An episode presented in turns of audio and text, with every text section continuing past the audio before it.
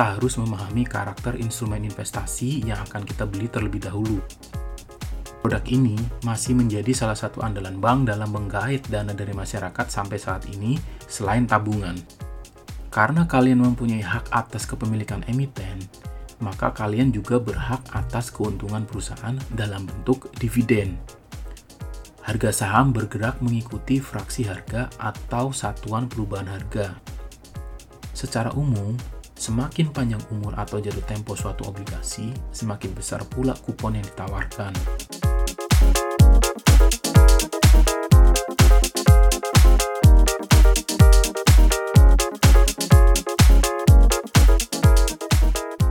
Halo teman-teman semua, ketemu lagi di podcast Pintar Keuangan episode kedua. Seperti biasanya, podcast ini akan banyak membahas mengenai dunia keuangan dan investasi. Masih bersama saya, Teddy Santoso, sebagai host.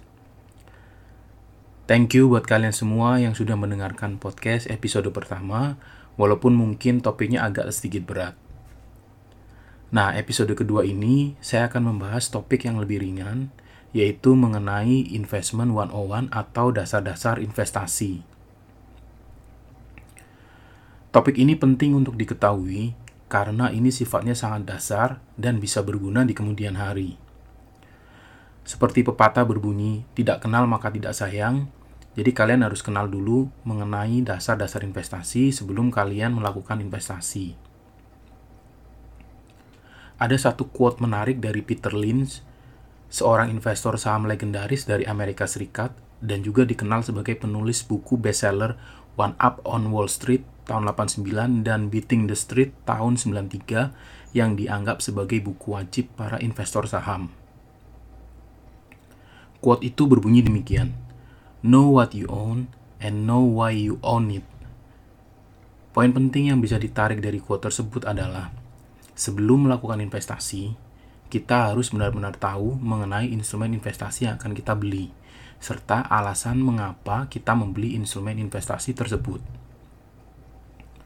Dengan kata lain, kita harus memahami karakter instrumen investasi yang akan kita beli terlebih dahulu. Berangkat dari pemahaman tersebut, saya akan membahas mengenai jenis-jenis instrumen investasi. Secara umum, instrumen investasi dibagi menjadi dua. Yang pertama, aset real. Aset real mempunyai bentuk atau wujud fisik yang bisa kita lihat atau kita pegang. Contohnya, emas, rumah, tanah, barang antik. Nilai aset ini cenderung naik dari tahun ke tahun. Namun, kalau dijual, relatif membutuhkan waktu yang lama atau bisa dikatakan tidak terlalu liquid. Yang kedua adalah aset keuangan. Aset ini tidak mempunyai bentuk fisik seperti aset real. Contohnya deposito, saham, obligasi, dan reksadana.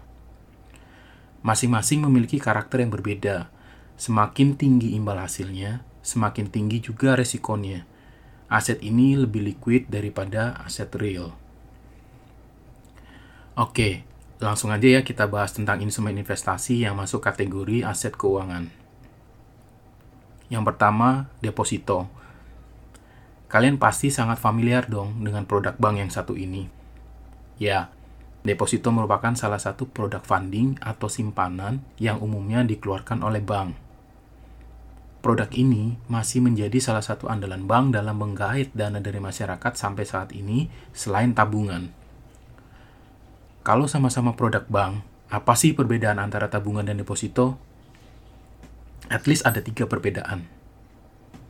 Yang pertama, walaupun sama-sama liquid, namun tabungan lebih liquid dari deposito. Tabungan bisa diambil atau dicairkan kapan saja.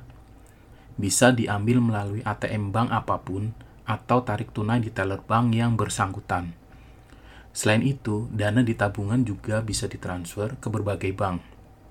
Bahkan jika kalian punya fasilitas mobile banking ataupun internet banking, dana yang ada di tabungan bisa dipakai untuk membayar tagihan listrik, air, beli pulsa, maupun pembayaran untuk pembelian produk online. Sedangkan deposito bisa dicairkan pada periode tertentu sesuai kesepakatan. Periode yang umumnya dipakai adalah satu bulan, 3 bulan, 6 bulan, dan 12 bulan. Ada juga deposito dengan periode harian dan mingguan, atau yang dikenal dengan istilah deposito on call. Namun, biasanya memiliki bunga yang lebih kecil dan nggak semua nasabah ditawarkan produk ini.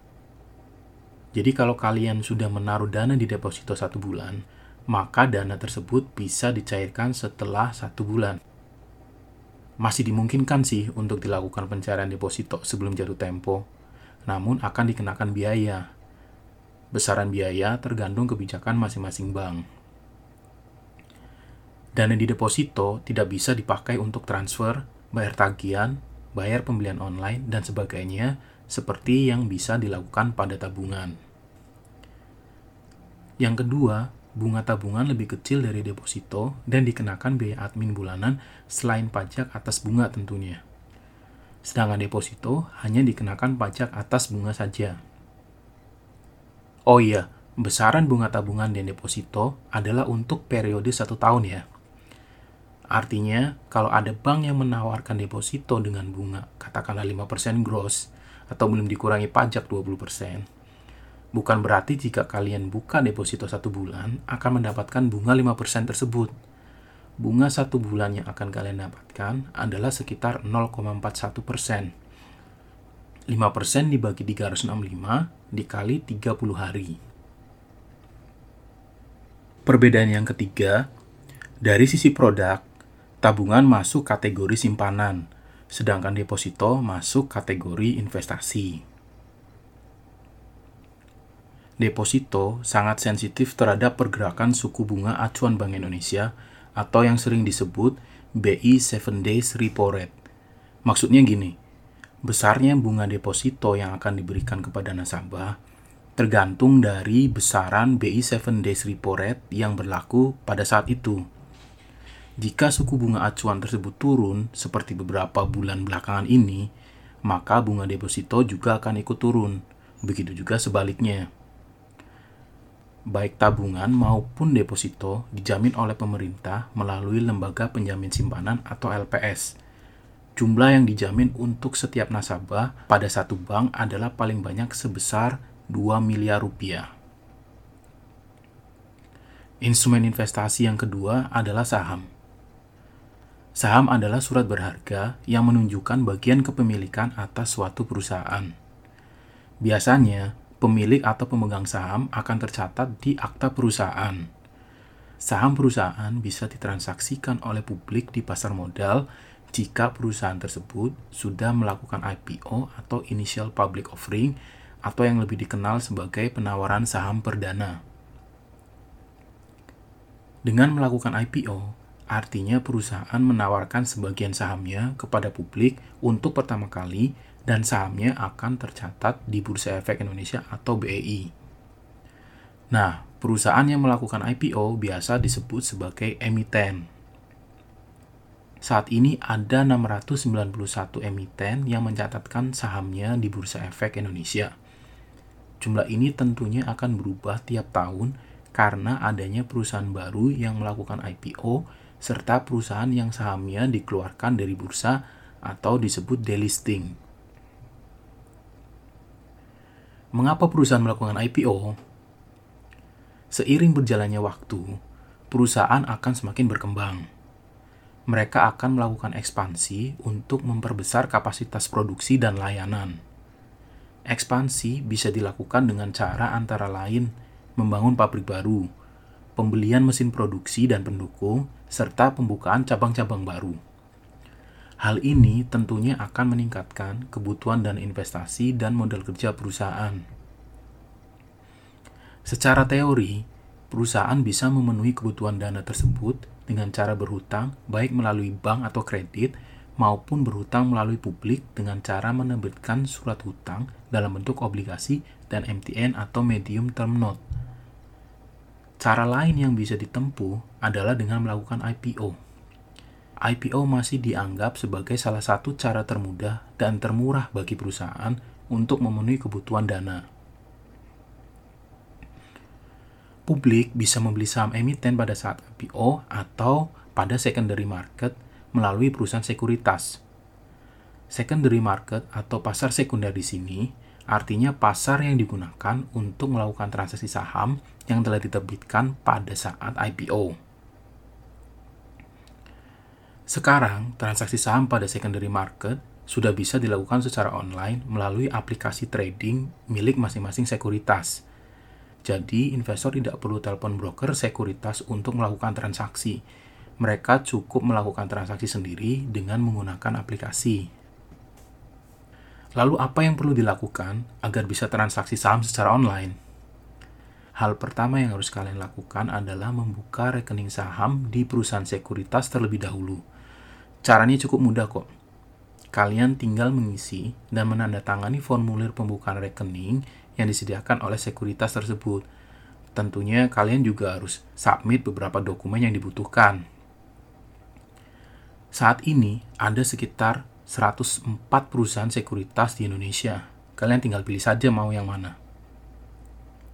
Nah, pembukaan rekening saham ini akan dilakukan secara paralel dengan pembukaan rekening dana nasabah atau RDN. RDN akan dibuka pada bank yang menjadi rekanan sekuritas. Kedua rekening ini harus ada terlebih dahulu sebelum kalian bisa melakukan transaksi saham. Setelah RDN dibuka, kalian harus menempatkan sejumlah dana pada rekening tersebut. Besarnya dana yang harus ditempatkan tergantung masing-masing sekuritas. Setelah dana efektif tersedia di RDN, kalian sudah bisa melakukan transaksi online.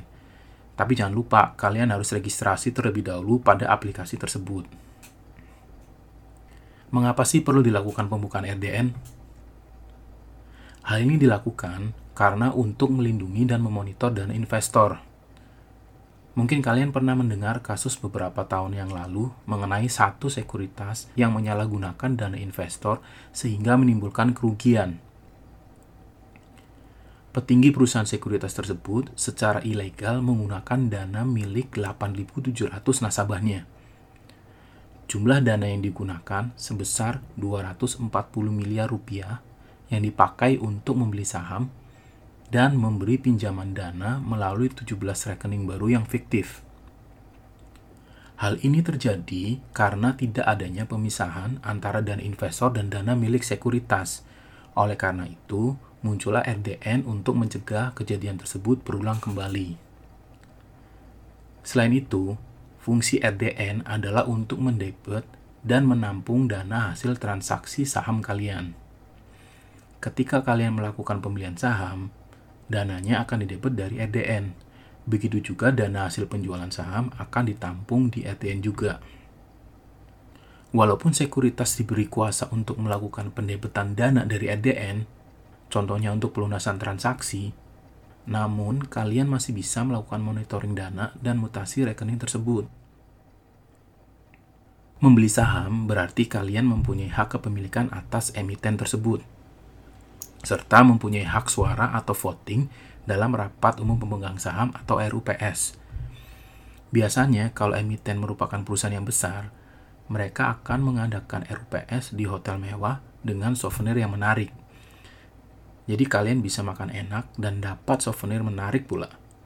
Tapi ini jangan dijadikan motivasi utama untuk beli saham ya. Kalau beli saham, ada benefit lainnya nggak? Tentu ada dong. Karena kalian mempunyai hak atas kepemilikan emiten, maka kalian juga berhak atas keuntungan perusahaan dalam bentuk dividen. Dividen ini biasanya dibagikan satu atau dua kali dalam setahun. Namun, yang perlu diingat adalah kebijakan pembagian dividen bergantung pada kinerja dan kebijakan emiten. Jadi, emiten yang sahamnya terdaftar di bursa nggak mutlak akan membagikan dividen. Selain itu, kalian juga berpotensi mendapatkan capital gain. Apa itu? Gampangnya gini, capital gain adalah selisih antara harga beli dan harga jual.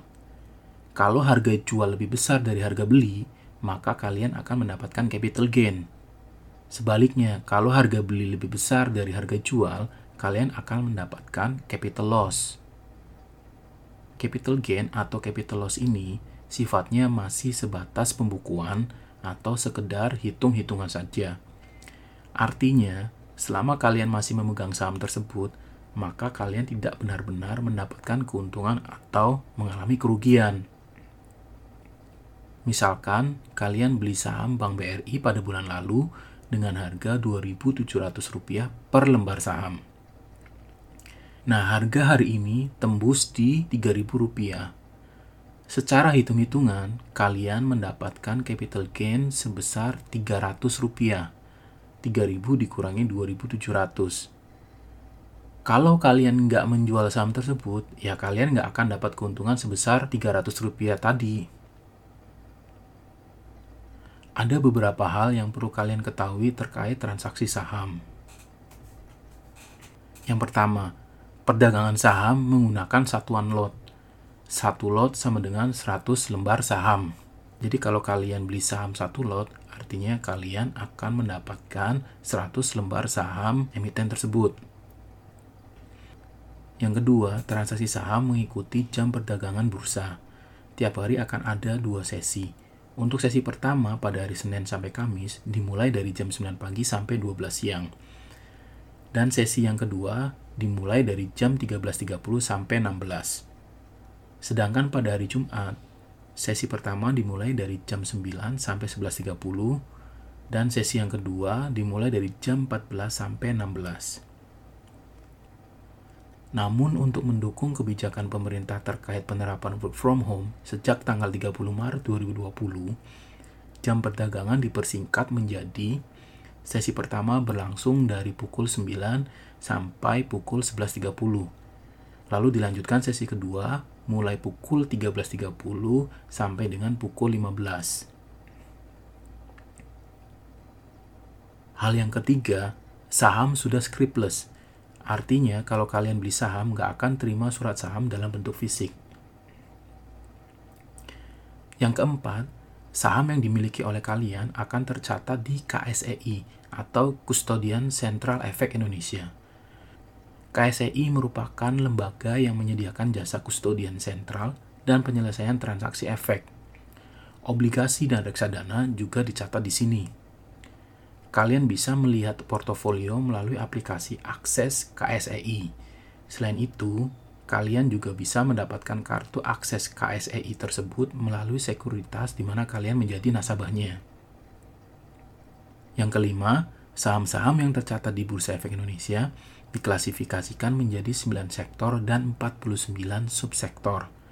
Sektor-sektor tersebut antara lain agrikultur, pertambangan, industri dasar dan kimia, aneka industri, barang konsumsi atau consumer goods, properti, infrastruktur, keuangan, dan yang terakhir, perdagangan, jasa, dan investasi. Hal yang keenam yang perlu kalian ketahui, harga saham bergerak mengikuti fraksi harga atau satuan perubahan harga. Fraksi harga ada lima kelompok, untuk kelompok pertama, kelompok harga saham di bawah Rp200, fraksi harga sahamnya sebesar Rp1, maksimal perubahannya Rp10.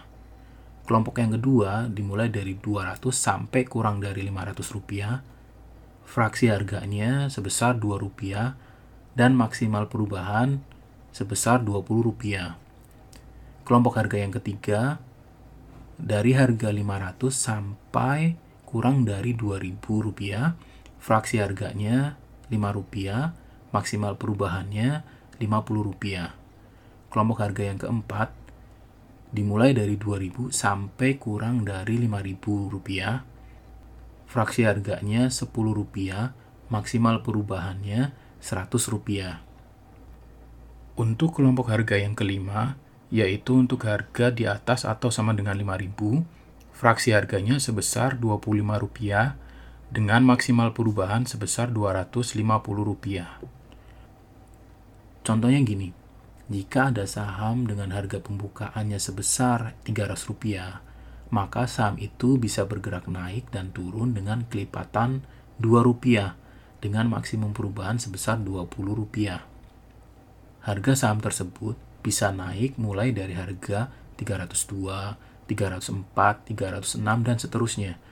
Begitu juga kalau turun akan bergerak di harga 298, 296, 294, dan seterusnya.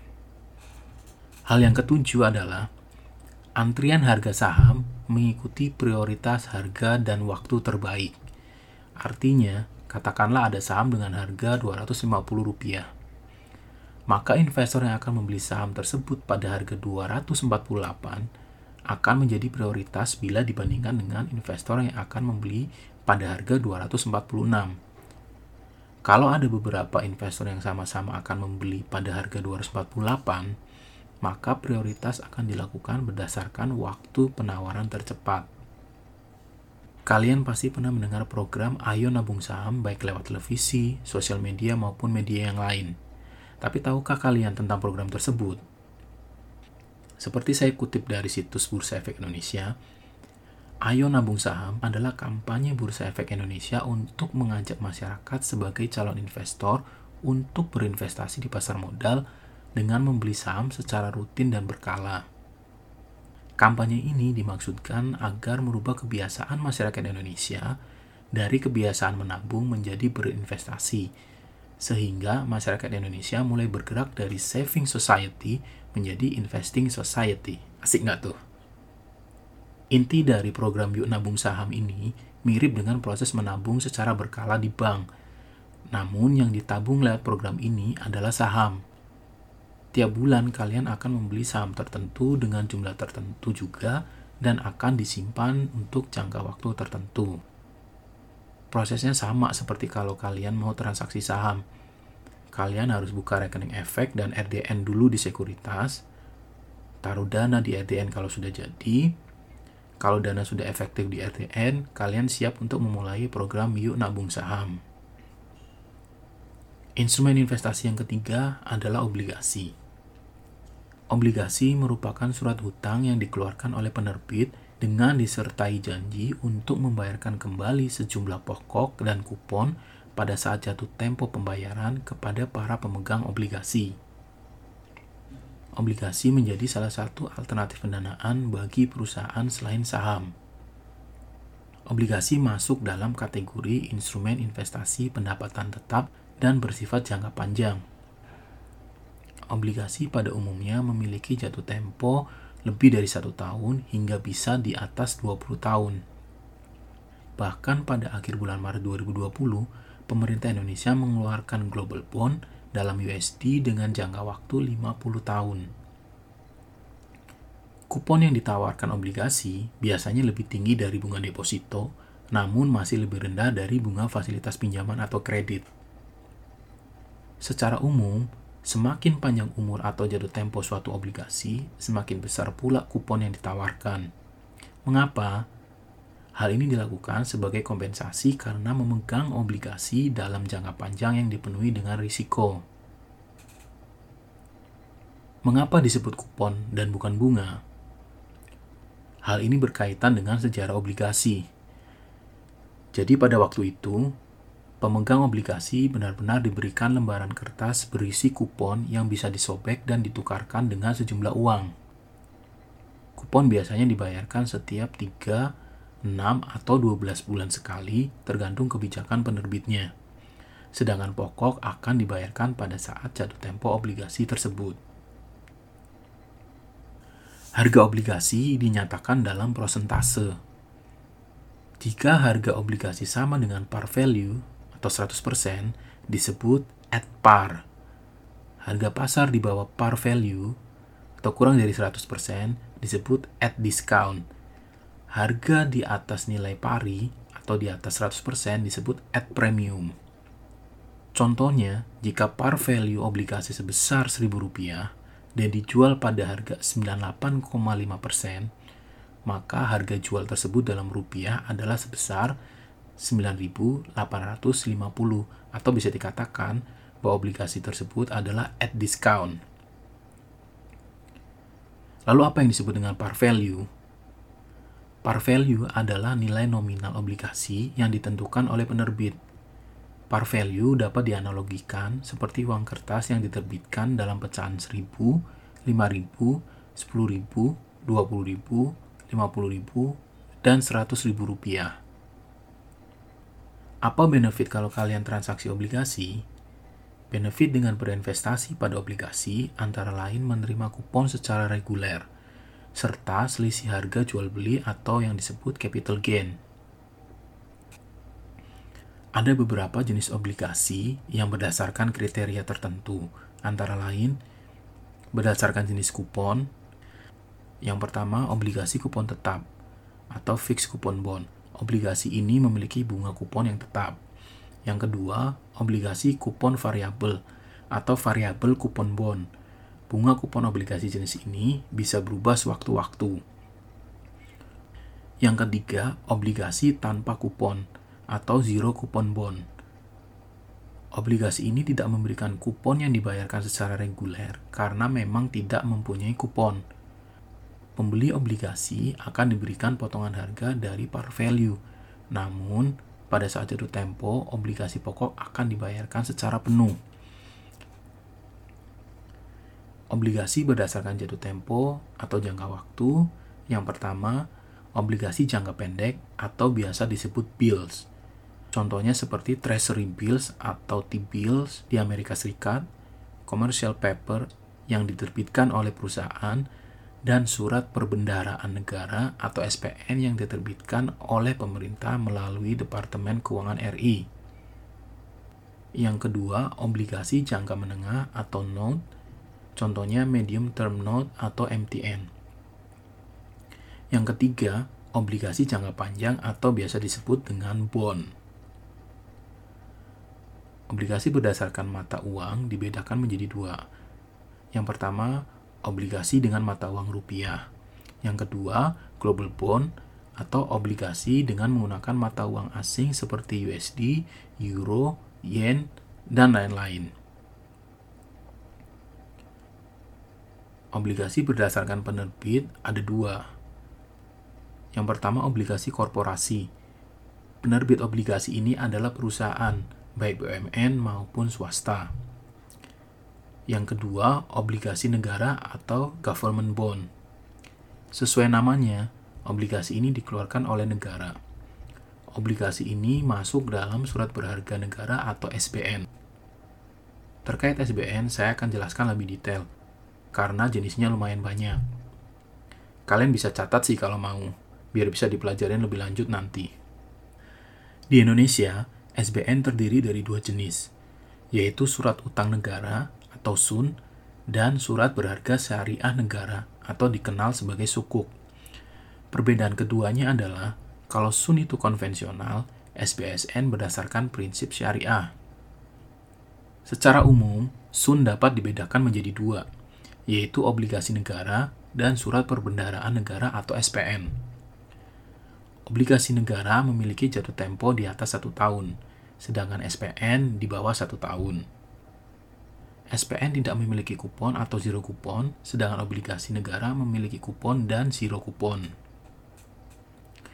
Berdasarkan jenis mata uang, obligasi negara terdiri dari obligasi rupiah dan global bond dengan mata uang valuta asing seperti USD, Euro, dan Yen. Nah, obligasi rupiah dibedakan menjadi dua berdasarkan jenis kuponnya. Yang pertama, variable rate, kodenya VR, yang kedua, fixed rate kodenya FR. Jenis obligasi VR antara lain VR reguler dan saving bond retail atau SBR. Sedangkan jenis FR antara lain FR reguler, zero coupon, dan obligasi negara retail atau ORI. VR dan FR reguler biasanya ditujukan untuk investor besar seperti bank, dana pensiun, dan manajer investasi karena jumlah pembelian minimumnya yang besar. Sedangkan ORI dan SBR ditujukan untuk investor retail dengan minimum pembelian sebesar 1 juta rupiah. Saat ini, ORI dan SBR terakhir yang sudah diterbitkan adalah ORI 16 dan SBR 9. Sebagai pengingat, SBN dibagi menjadi dua, yaitu SUN dan SBSN atau sukuk. Kali ini kita lanjut ke sukuk. Sukuk dibagi menjadi dua, yaitu sukuk jangka panjang dan SPN syariah. Berdasarkan jenis mata uang, sukuk jangka panjang terdiri dari sukuk rupiah dan sukuk global. Sukuk rupiah dibedakan menjadi dua berdasarkan jenis kuponnya, yaitu variable rate dan fixed rate. Jenis sukuk variable rate adalah sukuk tabungan atau ST, sedangkan sukuk fixed rate terdiri dari sukuk dana haji Indonesia, fixed rate, project bond sukuk, dan sukuk retail atau sukri. Jenis sukuk tabungan dan sukuk retail terakhir yang sudah diterbitkan adalah ST6 dan Sukri 12. Oh iya, ori dan sukri bisa diperdagangkan di pasar sekunder, sedangkan SBR dan sukuk tabungan tidak bisa. Bagaimana cara berinvestasi pada obligasi? Jika perusahaan baru akan menerbitkan obligasi di pasar perdana atau IPO, kalian bisa melakukan pemesanan melalui perusahaan sekuritas yang menjadi underwriter obligasi tersebut sesuai dengan nominal obligasi yang akan dibeli. Setelah obligasi diterbitkan dan dicatatkan di Bursa Efek Indonesia, obligasi sudah bisa diperdagangkan di pasar sekunder. Prinsip perdagangan di pasar sekunder adalah over the counter atau OTC atau dalam arti tidak diperdagangkan di bursa seperti saham. Dengan adanya prinsip tersebut, obligasi yang dijual lewat perusahaan sekuritas bisa saja memiliki harga yang berbeda walaupun untuk jenis obligasi yang sama. Hal tersebut mirip seperti perdagangan falas di money changer, di mana harga jual beli tiap falas antar money changer berbeda-beda. Kalian bisa membeli obligasi melalui agen penjual atau selling agent. Selling agent biasanya merupakan perusahaan sekuritas, bank, dan fintech. Instrumen investasi yang sudah kita bahas, pertama adalah deposito, kedua saham, ketiga obligasi. Dan sekarang yang akan kita bahas adalah instrumen investasi yang keempat, yaitu reksadana. Menurut POJK 23, reksadana adalah wadah yang dipergunakan untuk menghimpun dana dari masyarakat pemodal untuk selanjutnya diinvestasikan dalam portofolio efek oleh manajer investasi atau MI. Dalam pembentukan reksadana, MI akan bekerjasama dengan bank kustodian dan membuat perjanjian yang biasa disebut kontrak investasi kolektif atau KIK. Kustodian adalah pihak yang memberikan jasa penitipan efek dan harta lain yang berkaitan dengan efek. Jenis reksadana konvensional dan syariah yang umum diperdagangkan ada empat. Yang pertama, reksadana pasar uang. Yang kedua, reksadana pendapatan tetap. Yang ketiga, reksadana campuran. Yang keempat, reksadana saham. Kita bahas satu-satu. Yang pertama, reksadana pasar uang. Reksadana ini mengalokasikan semua dana yang dihimpun oleh MI pada instrumen investasi pasar uang dengan jatuh tempo kurang dari satu tahun.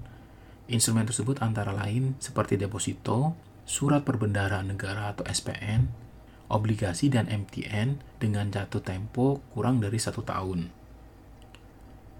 Reksadana ini bertujuan untuk menjaga likuiditas serta memiliki risiko dan return paling kecil dibanding dengan reksadana yang lain. Yang kedua, reksadana pendapatan tetap. Pada reksadana ini, minimum 80% dari dana yang dihimpun akan dialokasikan pada instrumen pendapatan tetap seperti obligasi dan MTN dengan jatuh tempo lebih dari satu tahun, baik milik korporasi maupun pemerintah.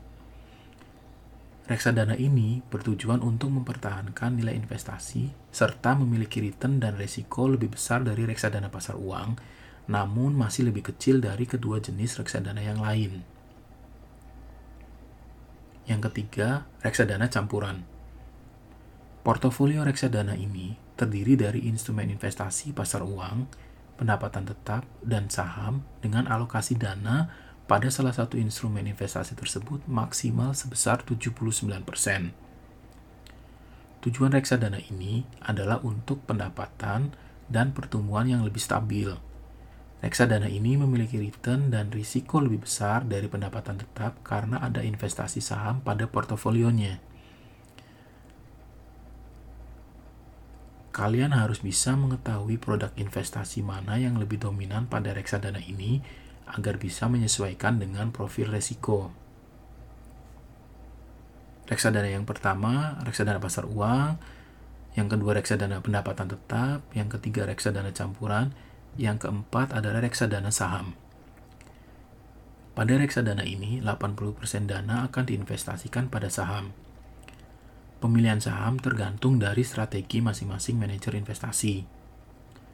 Reksadana ini bertujuan untuk meningkatkan modal dalam jangka panjang serta mempunyai resiko dan return paling besar di antara reksadana yang lain. Ada beberapa hal atau istilah penting terkait reksadana yang perlu kalian ketahui. Pada saat pertama kali terbit, reksadana dengan denominasi rupiah selalu memiliki harga Rp1.000 dan untuk mata uang USD atau Euro, harga pertama kali adalah satu. Pembelian reksadana bisa dilakukan melalui selling agent seperti bank, sekuritas, dan fintech. Jika kalian membeli reksadana, biasanya kalian akan menerima fund fact sheet yang akan dikirimkan tiap bulan oleh bank kustodian. Fund fact sheet ini akan berisi informasi mengenai kinerja reksadana selama periode tertentu, isi portofolio reksadana, jumlah nilai aktiva bersih, jumlah unit penyertaan, dan jumlah nilai aktiva bersih dibagi unit penyertaan per tanggal sheet diterbitkan.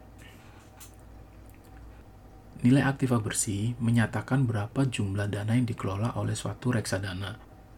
Jumlah dana yang dikelola tersebut mencakup kas, deposito, saham, dan obligasi. NAB bisa disebut sebagai dana kelolaan atau AUM atau Asset Under Management. Dividen saham, bunga deposito, kupon obligasi akan masuk dalam komponen perhitungan NAB. Unit penyertaan adalah satuan yang digunakan dalam investasi reksadana.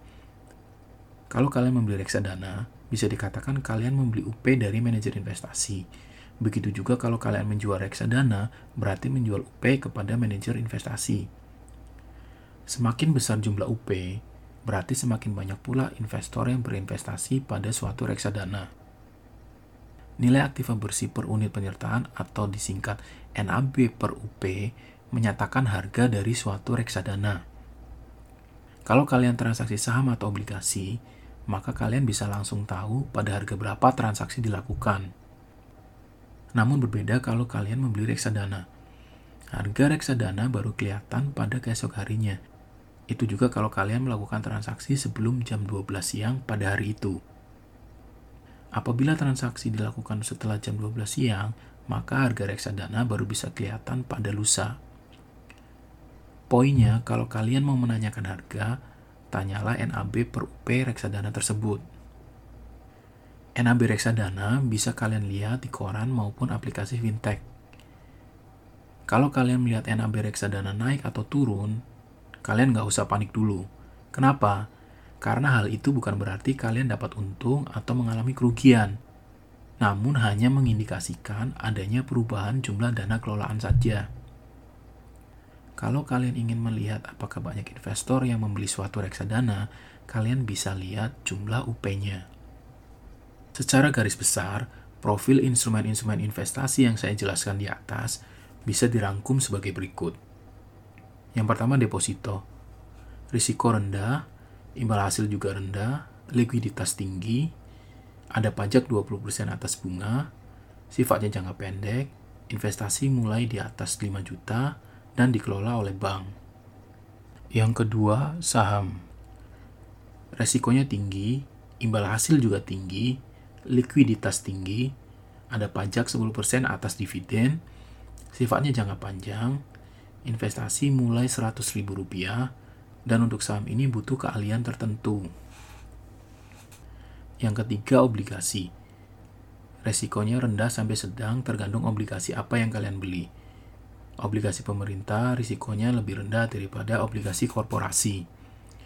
Imbal hasil sedang, likuiditas tinggi, ada pajak 15% atas kupon, sifatnya jangka menengah, investasi mulai 1 juta, dan dikelola oleh pemerintah. Yang keempat adalah reksadana. Resiko rendah sampai tinggi tergantung tipe atau jenis reksadana yang kalian beli. Begitu juga dengan imbal hasil, rendah sampai tinggi, likuiditas tinggi, reksadana tidak dikenakan pajak, sifatnya jangka pendek sampai jangka panjang, investasi bisa mulai 100 ribu. Reksadana ini dikelola oleh profesional, yaitu manajer investasi. Semua jenis instrumen investasi yang dijelaskan sebelumnya bisa dikelompokkan menjadi empat kategori berdasarkan tingkat risiko dan imbal hasil. Prinsipnya high risk, high return, dan sebaliknya. Kategori yang pertama, risiko dan imbal hasil rendah. Di situ ada deposito, obligasi pemerintah, dan reksadana pasar uang. Yang kedua, risiko dan imbal hasil sedang reksadana pendapatan tetap masuk di kategori ini. Yang ketiga, risiko dan imbal hasil sedang sampai tinggi. Kategori ini dihuni oleh obligasi korporasi dan reksadana campuran. Kategori yang keempat dan yang terakhir, risiko dan imbal hasil tinggi. Saham dan reksadana saham ada di kategori ini. Selamat berinvestasi buat kalian semua, apa pun pilihan investasi kalian nantinya.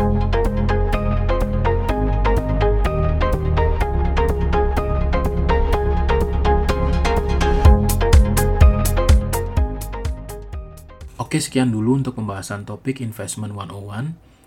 Semoga pembahasan kali ini bisa berguna dan menambah wawasan buat kalian. Jangan lupa share kalau kalian merasa podcast ini bermanfaat. Terima kasih dan sampai jumpa di episode selanjutnya.